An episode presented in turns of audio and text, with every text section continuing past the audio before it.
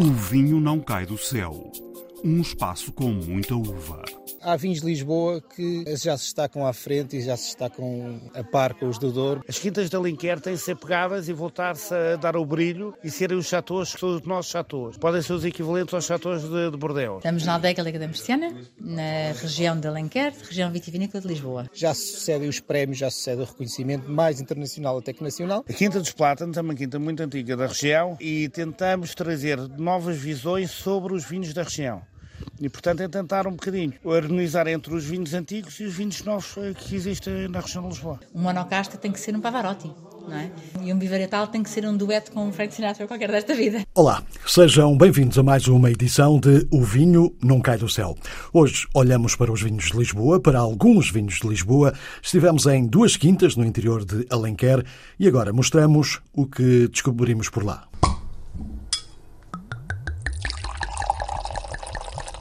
Antes de mais, é preciso dizer que tudo isto acontece a propósito dos vinhos na aldeia, que aconteceu por estes dias em duas aldeias de Alenquer. Começamos pela aldeia galega de Marciana, onde fica a Quinta do Anjo e de onde saem os vinhos Quinta do Pinto. Rita Pinto mostra os vinhos e onde eles são feitos. Estamos na aldeia galega da Merciana, na região de Alenquer, região vitivinícola de Lisboa. Portanto, na aldeia galega eh, DOPC, Alenquer, região vitivinícola de Lisboa. Pronto, estamos progredindo assim. Estamos a nor, noroeste da, da capital. Portanto, 25 km do mar e a uma hora de Lisboa. Pronto. Características que levam à feitura de vinhos com características também elas especiais. Sim, esta influência atlântica traz uma, um cunho particular aos vinhos de Lisboa, não é? Essa é que é, esta influência atlântica traz vivacidade, traz, traz nervo, traz uh, vida dá, aos, aos, aos, vinhos e traz uma capacidade de guarda imensa, traz uma frescura natural uh, e uma mineralidade muito interessante aos vinhos, portanto, dá-lhes vida e dá-lhes tempo de vida, porque lhe dá uma capacidade de envelhecimento muito particular.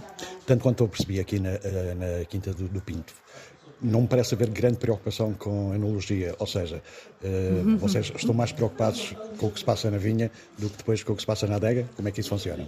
Uh, não é que não esteja preocupado, o que acontece é nós, de facto, dedicamos muito atenção com microzonagens, com muita intervenção em verde, muita intervenção manual na vinha, para quê? Para que o cacho, para que a uva chegue ao seu pleno esplendor. E ao chegar à adega, se não houver intervenção, esse cacho e essa uva vai se expressar. Vai expressar aquela uva naquele bocado de terreno. Vai expressar o terroir. Eh, e, portanto, o que nós queremos é que na adega é que não haja intervenção para que isso se leve, essa expressão seja de facto o mais pura possível. Portanto, não é que, não é que eu não ligue à enologia, mas, mas de facto sim. Ou seja, há um, há um trabalho muito grande na viticultura e acreditando que tendo boa, boa uva, boa fruta, ehm, a, a fermentação ocorre e a expressão deste lugar, a expressão da casta neste lugar, acontece naturalmente, sem intervenção uh, enológica, deixando que a natureza faça o seu, seu percurso. Apesar de haver uma grande discussão à volta do, do conceito de, de, vinho natural, vocês de alguma forma reivindicam o facto de produzirem natural. Uh, sim, nós na, na, na, viticultura, como, como já lhe disse, ou seja, há aqui pouca intervenção, é uma, uma, viticultura, como eu digo, racional, no sentido que os tratamentos são feitos com produtos biológicos e são feitos eh, nas, nos subtalhões que são necessários, ou seja, não é uma questão de que repetimos os tratamentos X em X tempo, como manda no rótulo da, dos produtos, nos produtos, é? Nos tratamentos, portanto fazemos uma intervenção muito mais zonada, fazemos esta zonagem. Um, depois temos também um, não usamos herbicidas na, na, linha, portanto há aqui também este, este, este cuidado. Um, e depois dentro da adega não fazemos inoculações e como temos tantas castas e tantos perfis que esta, que esta microzonagem permite, conseguimos compor, conseguimos uh, uh, não é? Compor o vinho, pôr o sal e pimenta no vinho com as próprias castas diferentes que nós temos. Portanto, esta parafernália de castas permite-nos essa composição. E, portanto, achamos a intervenção em sulfuroso existe, nós pomos sulfuroso no vinho, porque senão vira vinagre, ou seja, uh, mas é também os níveis mínimos uh, e portanto nós achamos que sim, que a nossa intervenção ou a nossa baixa intervenção esta, esta, esta postura que nós temos, sim, é de uma, de, uma, de uma intervenção natural na feitura do vinho. Já falou das muitas castas, vocês trabalham com 27, tanto quanto eu percebi. Isso para vocês é uma benção, não é um castigo. Ou seja, podia ser complicado, tanta casta para onde é que nós vamos, mas vocês acham que isso é, um, é uma boa coisa? É uma boa coisa porque nos permite esta, esta maior plasticidade. Não lhe vou dizer que na altura da vindima há ali uma semana nos brancos que eles de repente ficam todos prontos ao mesmo tempo e isso é uma dor de cabeça imensa. Porque temos que ir acudir a todos uh, para o seu timing perfeito. Mas em geral, quer dizer, sim, é um trabalho, uh, dá mais trabalho, efetivamente, não é? Porque elas têm timings diferentes.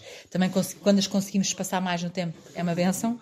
Quando elas apertam todas ao mesmo tempo, não. Mas permite, lá está, permite uh, compor lotes, ou seja, é, é, é alquimia interna é, com, com, E depois também é um bocadinho a grau de diferenciação, ou seja, a diferenciação do projeto vem muito de pegar nas castas de Lisboa, não esquecendo que somos um bordão de Alenquer, portanto, pegar nas castas típicas da região de Lisboa, pegar nas castas nobres portuguesas e juntá-las com alguns estrangeirismos, aqui um, um, uma preferência particular pelo meu pai, de algumas castas francesas e, e depois luteá-la com os portugueses. Portanto, há aqui esta diversidade de castas também me permite impregnar o estilo que é muito característico aqui do Pinto, que é esta mescla, não é? Este lutear do que é típico de Lisboa com, o que é algumas castas francesas e, portanto, resumindo a, a sua pergunta, sim, é uma benção. Dá, dá trabalho, mas é uma benção. E vocês, de alguma forma, estão em contracorrente, no sentido em que a maior parte dos produtores portugueses estão a voltar às castas portuguesas e a abandonar as estrangeiras. Uh, mas vocês continuam uh, com, com algumas estrangeiras. Porquê? Alguma razão em especial? nós continuamos com as estrangeiras uh, e, e, e, o que nós temos sentido é, sobretudo no mercado nacional, no mercado nacional, quando nós começámos a, quando nós aparecemos no mercado, era muito mais, eu digo mesmo, sexy, era muito mais sexy um Sauvignon Blanc que um Arinto. Um, lá fora não, ninguém se interessa por um Sauvignon Blanc de, de, Lisboa, não é? Querem um Arinto, querem um Fernão Pires Arinto. E, portanto, nós temos a nossa gama lata, portanto, nós temos, eh, nós temos essa, esta, essa versatilidade. O que nós temos sentido, e bem, é que nós temos coisas muito únicas. Nós temos uma monocasta 80 miúda, que até há um ano éramos o único produtor a ter uma monocasta 80 miúda, que é uma casta daqui. Então, são coisas muito particulares. Não são vinhos fáceis, são vinhos com personalidade, mas, mas, mas reportam muito ao, ao, que a casta é aqui. O que nós temos visto nos últimos anos, e com agrado, é porque a imprensa internacional tanto louva a particularidade das castas portuguesas e das castas regionais, que o mercado nacional já olha para as suas castas nacionais também com, com, outra, com outro encanto. E, portanto, é com muito agrado que eu vejo, de repente, o Arinto ser também, que sempre foi louvado em Bucelas, mas não tanto nas outras regiões. E, de repente, hoje em dia, um produtor de Lisboa que não tenha um Arinto eh, bom, muito bom, é, é, não digo que é mal visto, mas quer dizer, ou seja, nós próprios também investimos muito, nós temos dois arintos, hum, portanto, ou seja, mantemos as castas internacionais, efetivamente, luteando com as castas portuguesas e vimos com, com muito agrado que o próprio mercado nacional já olha para as castas regionais de uma forma tão sexy quanto olhava para um Sauvignon Blanc, por exemplo. Eh, tanto quanto eu percebi, vocês fazem muitos blends, precisamente do que Sim. estava a falar de, entre portuguesas e, e estrangeiras. 3-3, uh, uh, porque isso foi alguma algum destino matemático? Não, não, é engraçado. Embora um dos nossos vinhos, eh, um dos nossos lotes, é engraçado. Os primeiros lotes que nós fizemos, eh, começámos com 50-50, na primeira prova, não é? Porque, porque, ok, queremos juntar, eh, gostamos deste, gostamos deste, vamos ver como é que eles ficam meio-meio. E depois vamos afinando. Um, e acreditamos, de facto, no, no, que os vinhos de lote são mais ricos, mais complexos, não é? Bocadinho como uma orquestra, não é? Ou como um grupo de amigos à conversa.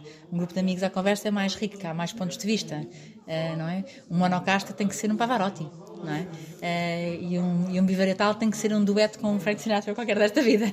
E, portanto, mas acreditamos muito nos vinhos de lote. Um, e este 3-3 do, do State Collection, nomeadamente, em que junta três portuguesas com três francesas, foi também um bocadinho isso. É, nós sabíamos que queríamos que a base fosse as castas de Lisboa e fomos também experimentando um bocadinho as estrangeiras. Já houve um ano que foram sete mas geralmente elas são, elas são seis. Eh, elas são seis.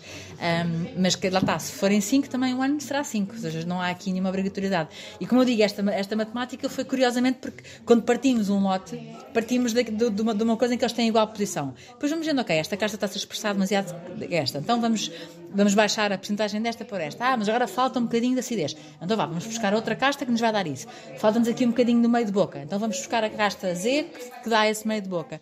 E logo vai-se fazendo assim. Não muito longe da Quinta do Anjo fica a Quinta dos Plátanos, onde Joaquim Arnaud diz querer fazer uma mistura entre o que de bom vem do passado e o que o presente pode oferecer. A Quinta dos Plátanos é uma quinta muito antiga da região e tentamos trazer novas visões sobre os vinhos da região.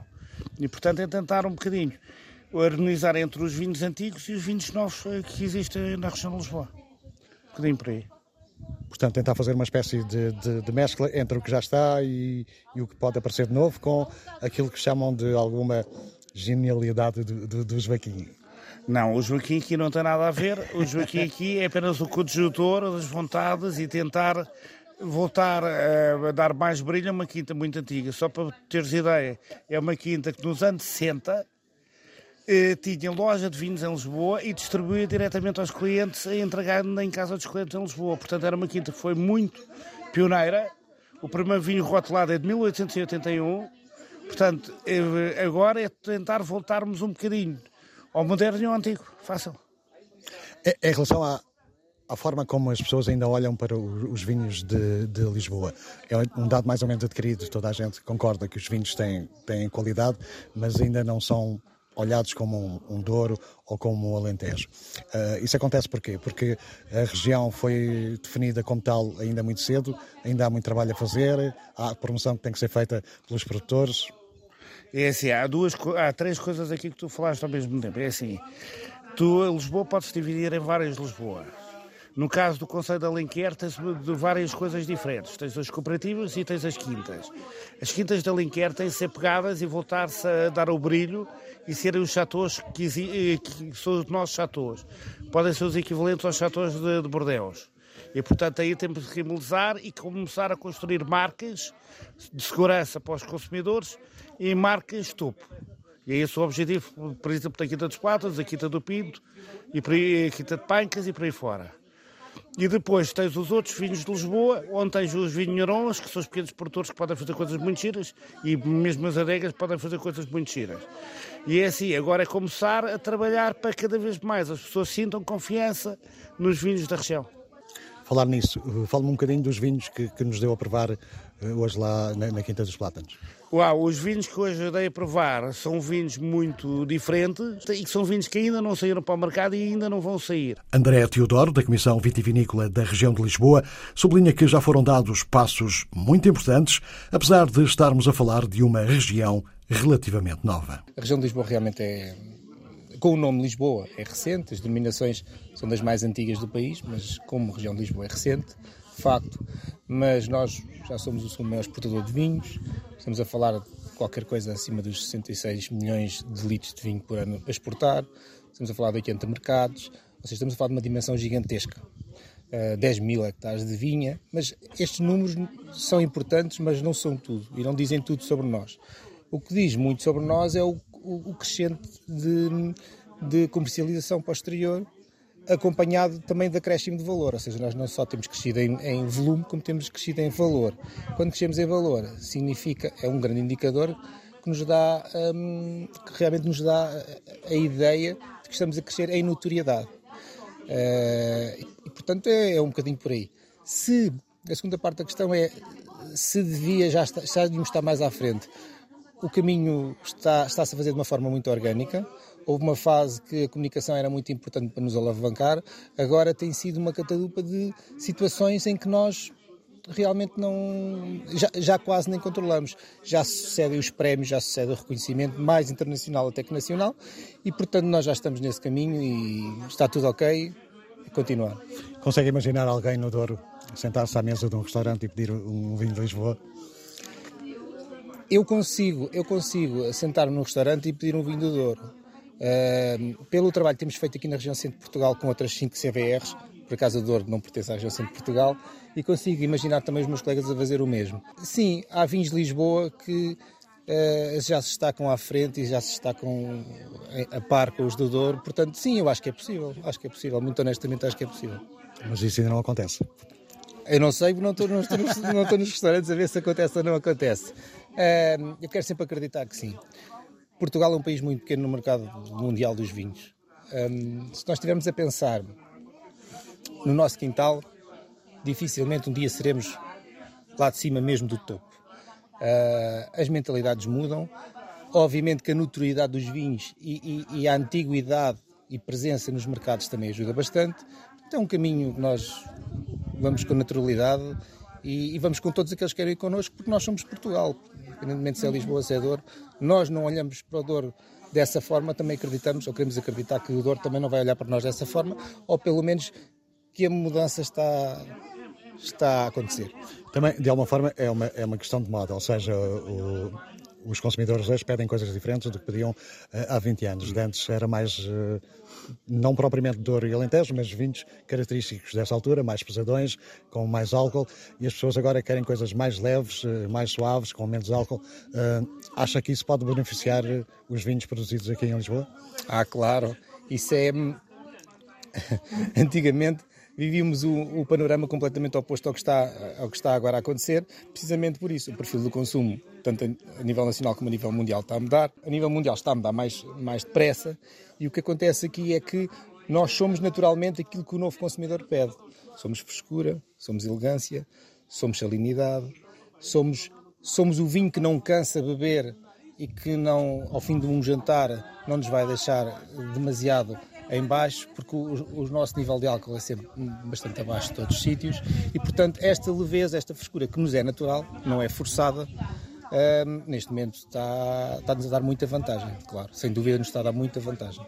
André Teodoro, da Comissão Vitivinícola da região de Lisboa, no final deste O Vinho Não Cai do Céu. Críticas e sugestões podem ser enviadas para o e-mail alexandre.david.rtp.pt. Saúde e boas provas.